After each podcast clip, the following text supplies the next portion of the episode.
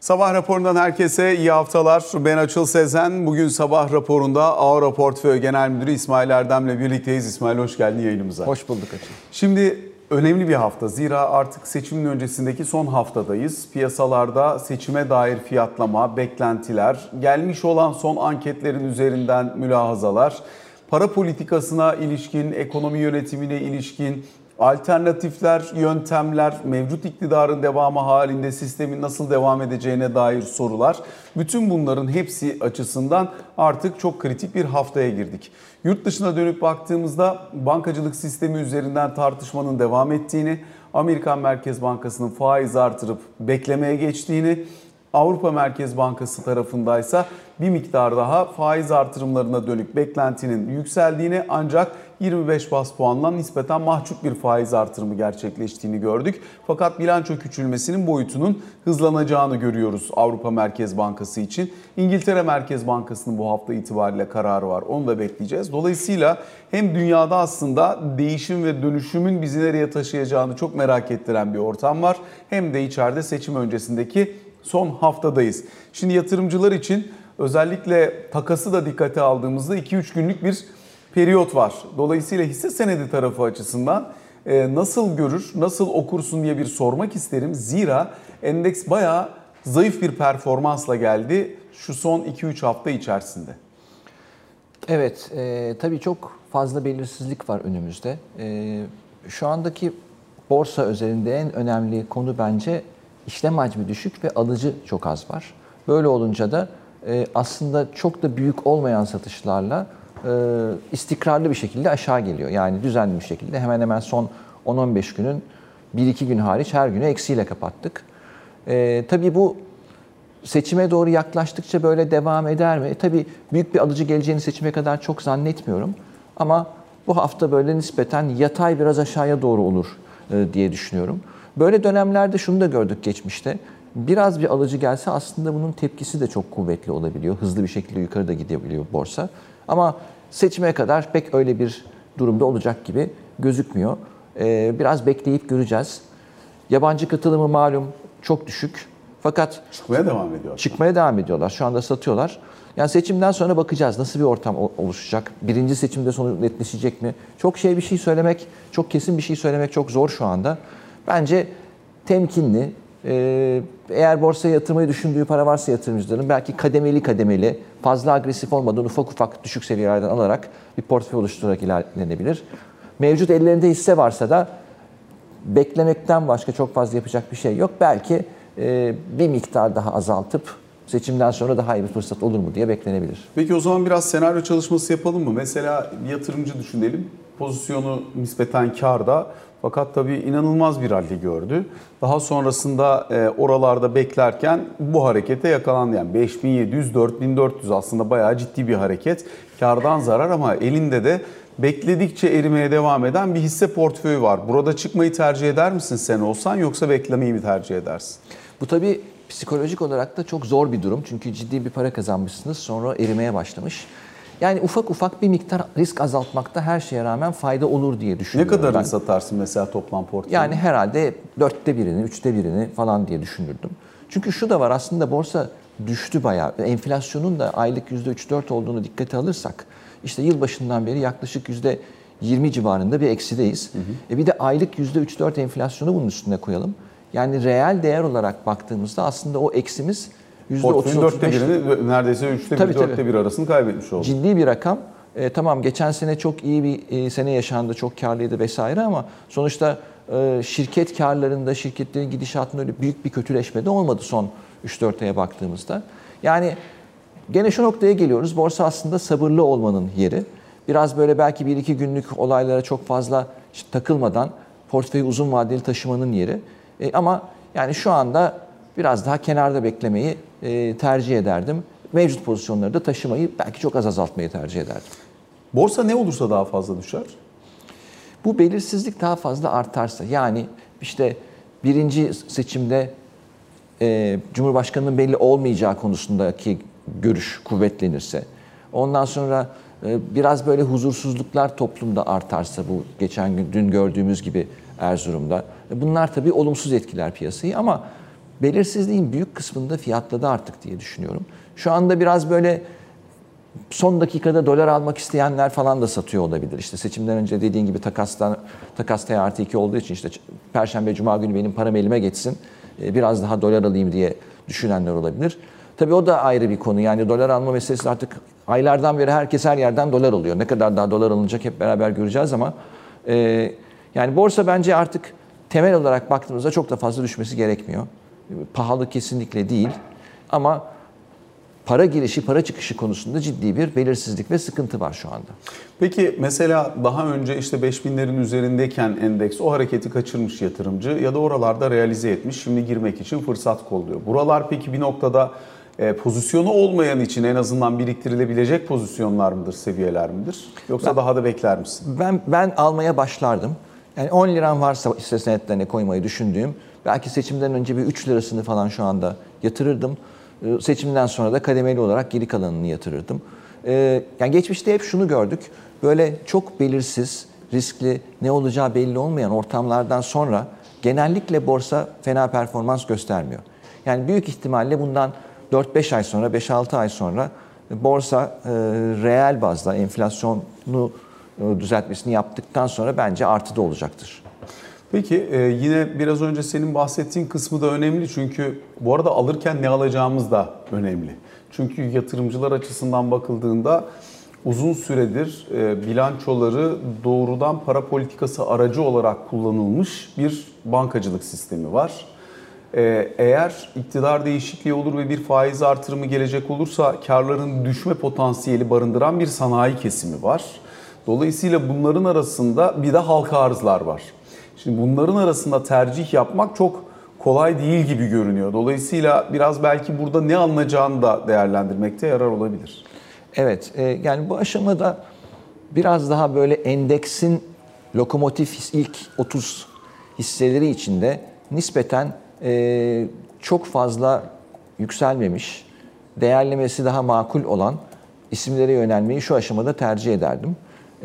Sanayi şirketlerinden enflasyonun da getirdiği ortamdan dolayı kar marjları çok artmış. Geçen seneki karları çok yükselmiş olan şirketler var. Ama öyle olmayanlar da var işte. Mesela ne bileyim perakende sektörü aslında iyi gitmeye devam ediyor. Gidecek de gibi gözüküyor. Ondan sonra büyük holding şirketleri hala önemli iskontolarda işlem görüyorlar varlık değerlerine göre. Bankacılık sektörü tabiri caizse çok dayak yedi son 4-5 aydan beri. Muhtemelen seçimden sonra kim iktidarda olursa olsun bankacılık sektörünün biraz daha karlı faaliyet göstermesini sağlayacak bir takım düzenleme değişiklikleri şart diye düşünüyorum. Aksi takdirde bu çok sürdürülebilir bir denge değil. Bu ortamda bir portföy oluşturulabilir ama nelerden kaçınmak lazım? Böyle çok 5-10-20 katına çıkmış, daha orta küçük çaplı, işte çok yüksek çarpanlarda işlem gören şirketlerden şu ortamda kaçınmak lazım diye düşünüyorum. Burada birkaç tane önemli konu daha var. Biraz önce senin söylediğin gibi kur konusuyla ilgili bir beklenti oluştu kamuoyunda. Önce yabancı raporları, arkasından kamuoyunun kendi içerisindeki kur devinimini gördükten sonra buraya ilgisi, ardından makasların açılması serbest piyasayla Merkez Bankası arasında, sonrasında bankaların alım-satım marjlarını açmak durumunda kalmaları ve sonuç itibariyle geldiğimiz yerde şu anda bankalar kendi dönüşüm oranlarını yakalayabilmek için müşterilerini sürekli kur korumalı mevduata ikna etme çabası içerisindeler. Bilanço ağırlıkları genellikle %60'ın üzerine geldi fakat aylık ve çeyreklik dönüşüm oranını tutturabilmek için çok yoğun bir pres yapıyorlar müşteriye. Bütün bunlar döviz konusundaki beklentileri belli bir yerde oluşturdu. Seçim sonrasına dönük burada da bir senaryo çalışması yapacak olursak. Bir, seçim bitecek, kur yükselecek algısına ve yaklaşımına nasıl bakıyorsun? İki, seçim bitti ama bitmedi, ikinci tura kaldı. O aradaki 15 gün için döviz tarafında ne bekliyorsun? Şimdi bu kur korumalı konusundan tabii seçimden sonra bir şekilde kademeli olarak çıkılacak herhalde diye düşünüyorum. Onun o kademeli çıkışın mühendisliği biraz hassas bir şey. İşte kimden, hangi ifadede, nasıl çıkılacağını onu yeni gelecek olan otoriteler eminim planlayacaktır ama bu yönetilebilecek bir süreç dikkatli yönetildiği takdirde. Bir de tabii beklentiler çok önemli. Yani ülkenin geleceğiyle ilgili insanların, mevduat sahiplerinin olumlu bir beklentisi olduğu zaman zaten o zaman doğal olarak kendileri de biraz daha TL faiz varlıklarına kaymayı tercih edeceklerdir. Bu kurun seçimden sonra zıplama konusuna gelince de şimdi baktığımızda son 6-7 aydan beri veya 7-8 aydan beri kurun kontrol edildiği bariz. İşte 18-19-20 bandında çok ufak kademelerle artmasına izin verilerek kontrol ediliyor. Ve bu ülkenin döviz dengelerinde hem Merkez Bankası'nın rezervlerinde hem cari açıkta ciddi olumsuz etkiler yaratıyor. Bu zaman içinde ortadan kalkacak, o kesin. Seçimden sonra da eğer mevcut yönetim kalırsa belki birdenbire yukarıya sert bir hareket olmasını engelleyeceklerdir ama daha zamana yararak daha sert, daha büyük bir hareket olabilir.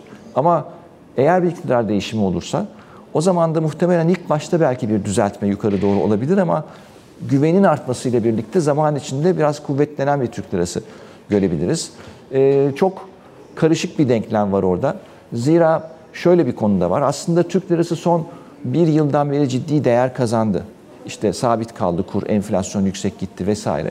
Fakat aynı resme şöyle bir 4 yıllık pencerede baktığımızda, yani 2018'den bugüne kadar baktığımızda aslında Türk lirası aşağı yukarı aynı yerde, hatta bir miktar değer bile kaybetmiş gibi duruyor. Bunu şunun için söylüyorum.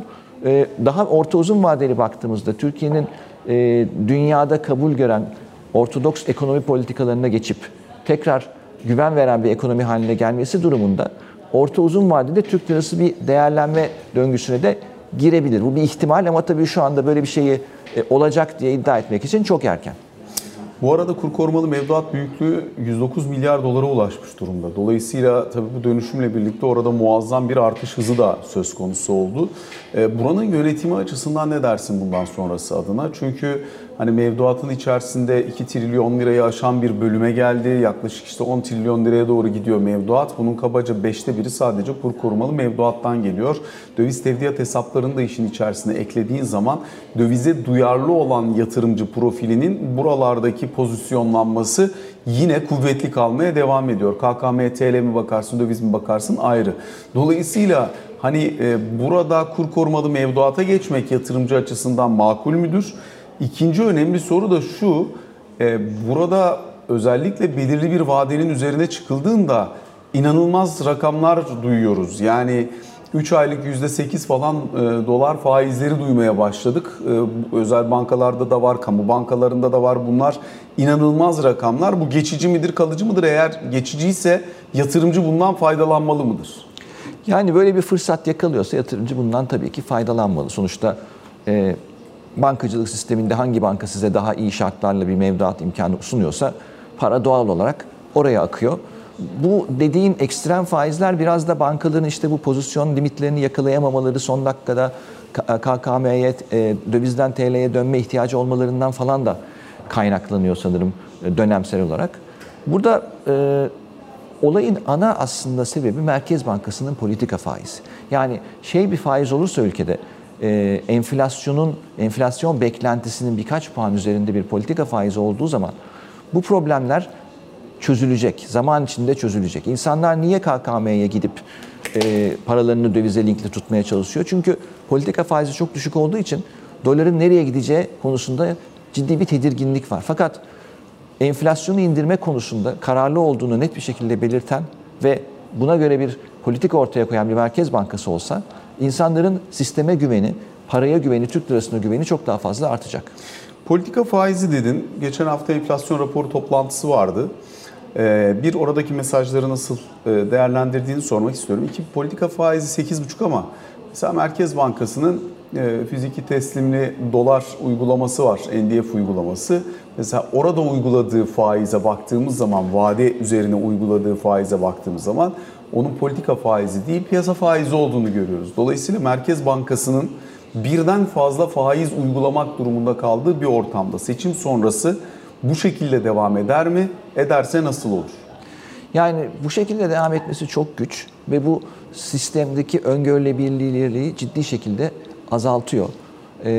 Bunun çözümü politika faizini rasyonel bir seviyeye çekmek. İşte bunun nereye çekileceğini de artık 30'dur, 35'tir, 40'tır neyse Onun ekonomik modeller, Merkez Bankası'nın veri imkanları çok daha fazla bizden. Beklentiler, öncü göstergeler vesairelerle birlikte belirlenecek bir şey bu. Fakat rasyonel bir para politikası, rasyonel bir politika faizi altında çok daha normale dönecektir her şey. Bu bahsettiğin farklı faiz oranları zaten her yerde karşımıza çıkıyor. Yani bankaların da birinci çeyrekteki karlılıklarının az olmasının ana sebeplerinden bir tanesi mevduat faizleri yukarı gidiyor. Kredi faizlerini arttıramıyorlar. Aradaki makastan ciddi şekilde olumsuz etkileniyorlar. Bu tabii gereksiz şekilde yoruyor ekonomiyi. Yani sistemde paranın maliyetinin aşağı yukarı ne olduğunun belli olması lazım. Buna göre de herkes işine gücüne odaklanıyor olması lazım. Şu anda ise hepimiz, birçok piyasa oyuncusu, finansal sanayi, işte dövizi alsam mı, KKM yapsam mı, nerede ne faiz var, bununla uğraşmak zorunda kalıyor. Şunu da sorayım, Merkez Bankası kuru tutmak adına döviz akımlarını kontrol ediyor. Bir, yurt dışına döviz çıkışını sınırlayabilmek için artık bireysel EFT'leri bile, yurt dışına gönderilecek olan SWIFT işlemlerini dahi doğrudan belgeye bağladığı güçlükle ancak gönderim gerçekleştirilebiliyor. Bir. İkincisi, bankalara verilen günlük limitler var. Bu KKM dönüşlerine bakılarak veriliyor. İşte banka başına 50 milyon dolar, 60 milyon dolar, 70 milyon dolar. Yeri geliyor ihracatçının doğrudan akreditif alamadığı, onun için bile döviz, akreditif ödemeler vesaire için bile döviz alamadığı bir ortamda karşı karşıyayız. Ne yaparak sürdürebilir eğer sürdürmek isterse? Yani bu şu anda şu mevcut düzende nasıl dönüyor? Bir kere daha kısa vadeli borçlanmalarla, işte swaplarla, ondan sonra bize yakın olan ülkelerin Merkez Bankası ile karşılıklı yapılan swaplarla, biraz kayıt dışı işte net hata ve noksan üzerinden giren paralarla, komşu ülkelerden giren paralarla bu iş sürdürülüyor. Bir de sistemden dışarıya çıkan para minimize edildiği zaman bu böyle bir mevcut dövizin sistemde sürekli döngü şeklinde dönmesi gibi bir mekanizma da var. Yani ben gidip bankaya 100 dolar yatırdığımda onu KKM'ye dönüp dövizi Merkez Bankası'na koyup Merkez Bankası dolar almak isteyene onu satıp tekrar o para sisteme giriyor. Yani böyle bir ortada bir dolar var aslında. Bu böyle sürekli recycle oluyor gibi bir durum var. Tabii bunun ortadan kalkmasının ana şeyi güven. Uzun vadede bu ülkede enflasyonun düşeceğine, istikrarlı bir ekonomik ortam olacağına insanlar güvenmeye başlarsa son 2-3 yıldan beri gördüğümüz döviz çıkışının tersini de zaman içinde görebiliriz. Yani bunun için çok böyle gelin bize döviz yatırın diye insanları zorlamaya da gerek yok. Zaten para fırsat gördüğü, istikrar gördüğü yere kendisi akar.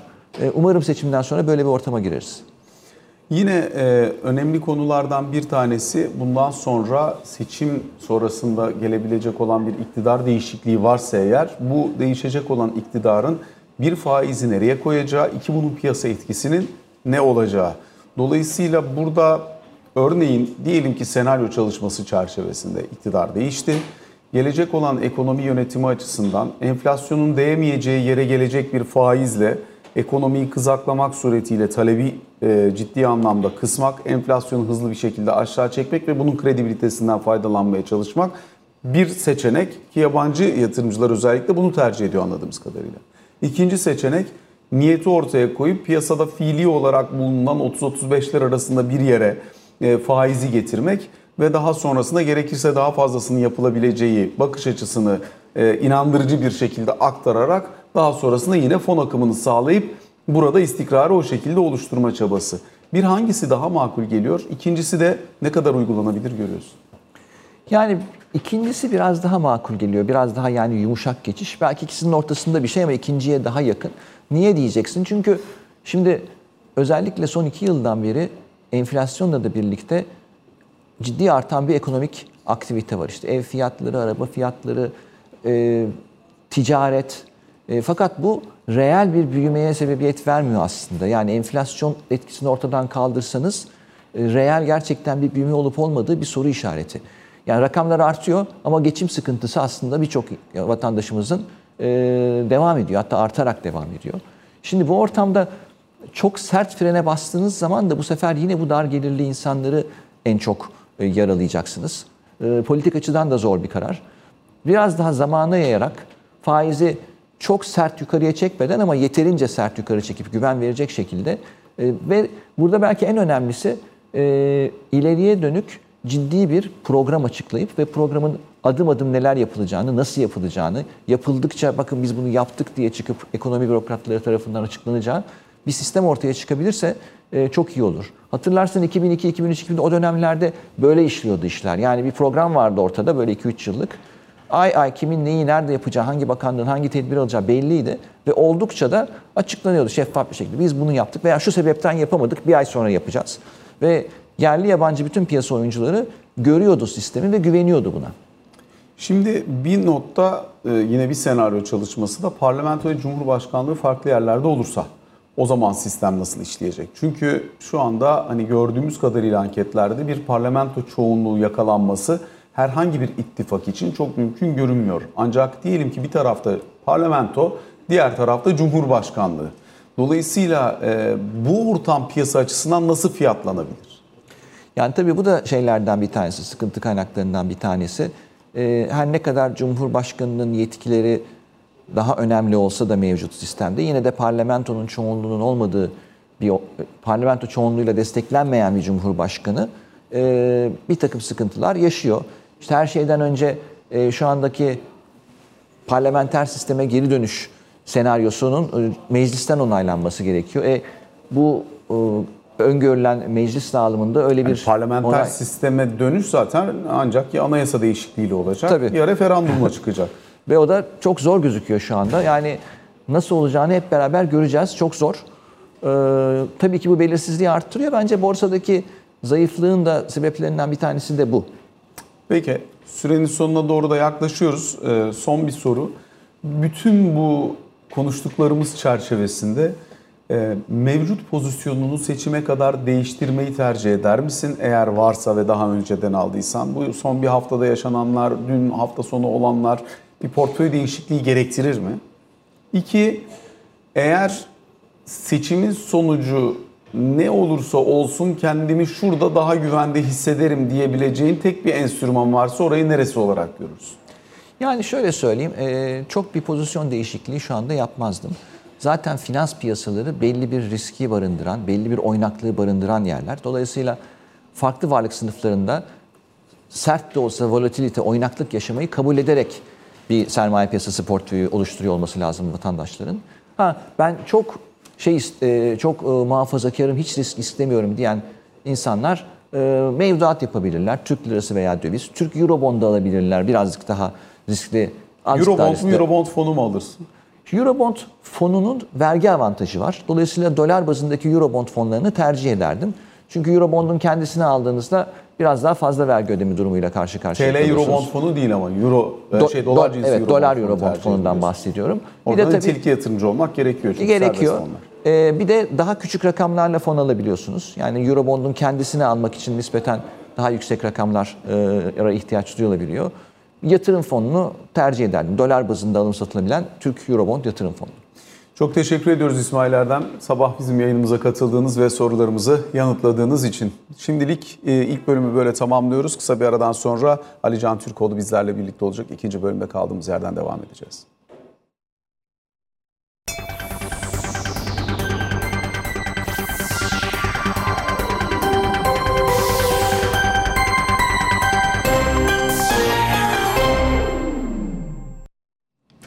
Sabah raporunun ikinci bölümüyle karşınızdayız. Ali Can Türkoğlu'yla birlikteyiz. Ali Can, günaydın. Günaydın.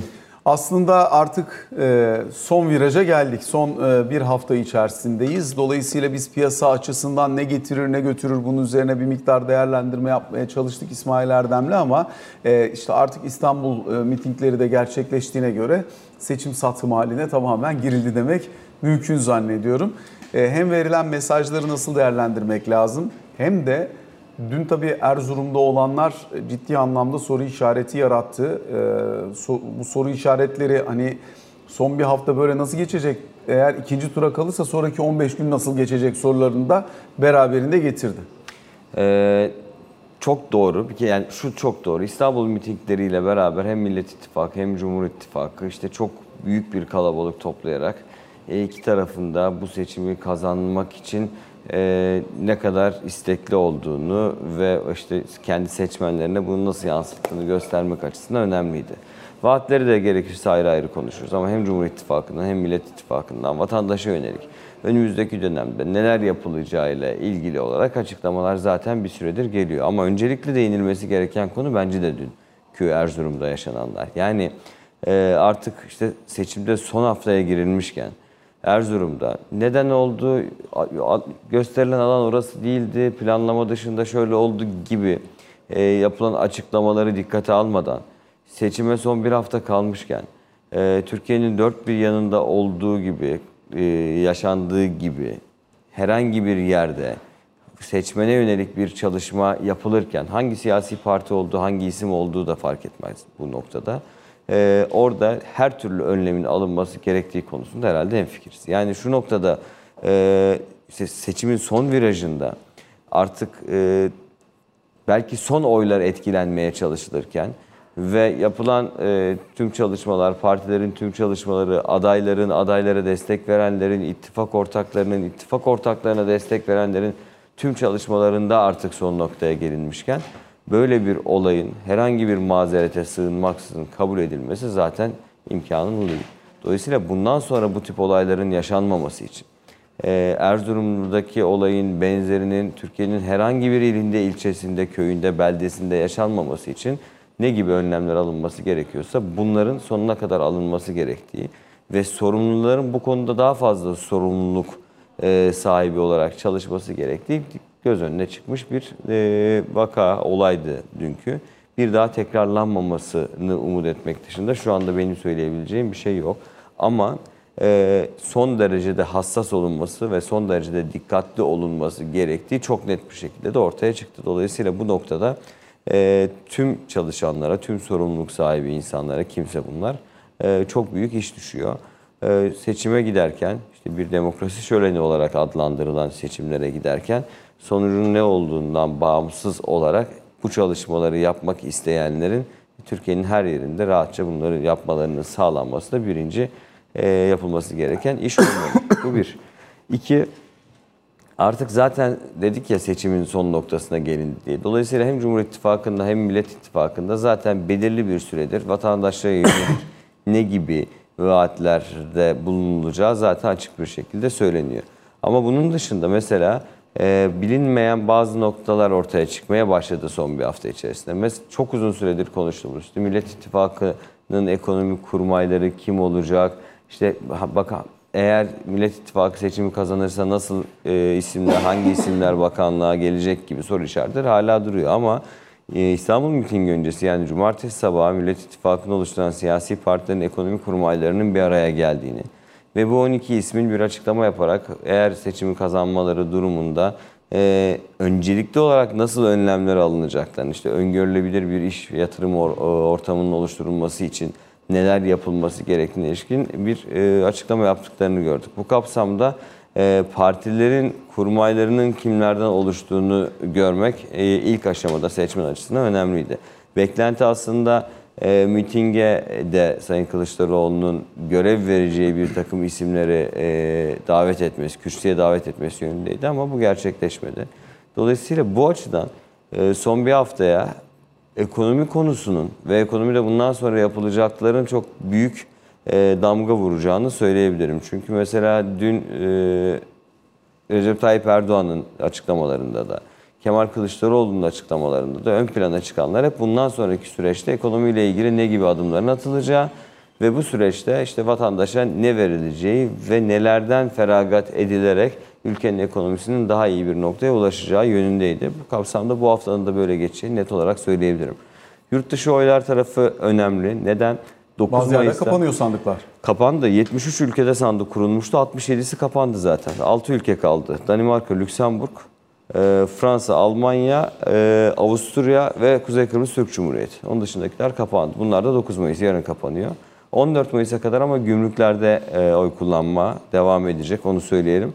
Şu 3.416.098 seçmen var. Normalde yurt dışı seçmen. Şu anda 1.700.000'e gelmiş oy kullanan sayısı. 2018 seçimlerinden daha fazla bir orana ve rakama, sayıya zaten ulaşılmış durumda. Bu kapsamda işte yarın itibariyle 6 ülkede kapandıktan sonra yurt dışı sandıklarında toplam ne kadar kişinin, insan seçmenin oy kullandığını zaten göreceğiz. Ama dediğim gibi 14'üne kadar gümrüklerde, gümrük kapılarında oy kullanma devam edebilecek yurt dışı seçmen için. Bu da ayrı bir nokta. Bu arada şunu da söyleme, yani seçim tabii ki Türkiye'nin önemli gündemi. Ama bir yandan dış politikada çok kritik görüşmeler yapılıyor ve yapılmaya da devam ediyor. Bu hafta da devam edilecek işin doğrusu. 10 Mayıs'ta Suriye konulu bir toplantı var Moskova'da. Bir yandan Suriye ile ilgili olarak bu dörtlü zirvenin devam ettiğini görüyoruz. Suriye'nin bir yandan da Arap Birliği'ne geri döndüğünü de görüyoruz. Yani 12 yıl sonra ki 1 Mayıs'ta bir toplantı yapılmıştı. Yine Dışişleri Bakanları bir araya gelmişti. Ürdün, Suudi Arabistan, Mısır, Irak ve Suriye Dışişleri Bakanları.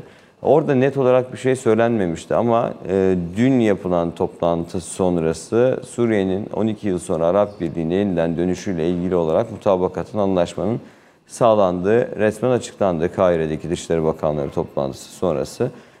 Muhtemelen 19 Mayıs'taki zirve öncesi bu tekrar giriş sağlanacak gibi gözüküyor. Normalleşme girişimleri, normalleşme çabaları doğrultusunda Türkiye-Suriye arasındaki görüşmeler de devam ediyor. Dolayısıyla 10 Mayıs'ta Türkiye-Suriye toplantısı olacak bir.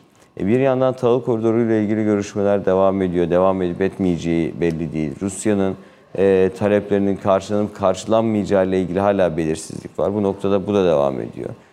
Haziran ayında olacak ama Türkiye, İsveç, Finlandiya üçlü zirvesi, bir yandan İsveç'in NATO'ya girmesiyle ilgili olarak sürecin İsveç ve Türkiye makamları arasında karşılıklı görüşüldüğünü, orada bir takım anayasal düzenlemeler yapıldığını biliyoruz. Biraz Haziran'dan sonra yürürlüğe girecek anayasal düzenlemeler. Dolayısıyla bu kapsamda da çok yoğun bir şekilde diplomasi görüşmelerinin de sürdüğünü söylemek gerekiyor. Tabii ki seçim çok önemli bir gündem maddesi ama bir yandan da bu konularla ilgili olarak da bu hafta içerisinde açıklamalar geleceğini söylemek lazım. Çok konuştuk. Son cümle onu da söyleyeyim. Geçtiğimiz haftalarda kamu işçileriyle ilgili süreç devam ediyordu.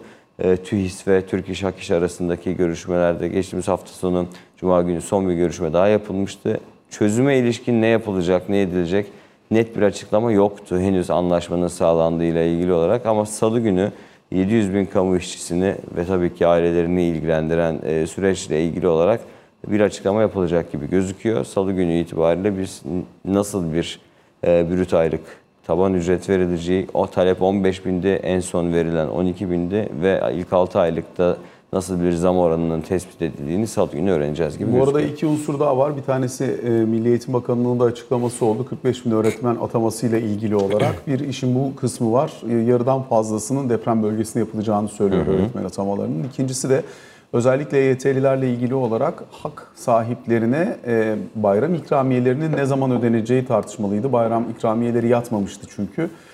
Onunla ilgili olarak da ayın 9'unu işaret etmişler. 9 Mayıs yani yarın itibariyle yatacak. Bu arada açıklanmamıştı galiba. Söyledikçe akla geliyor. Daha öncesinde resmi açıklaması yapılmamıştı. Hafta sonu Milli Eğitim Bakanı da yapmış.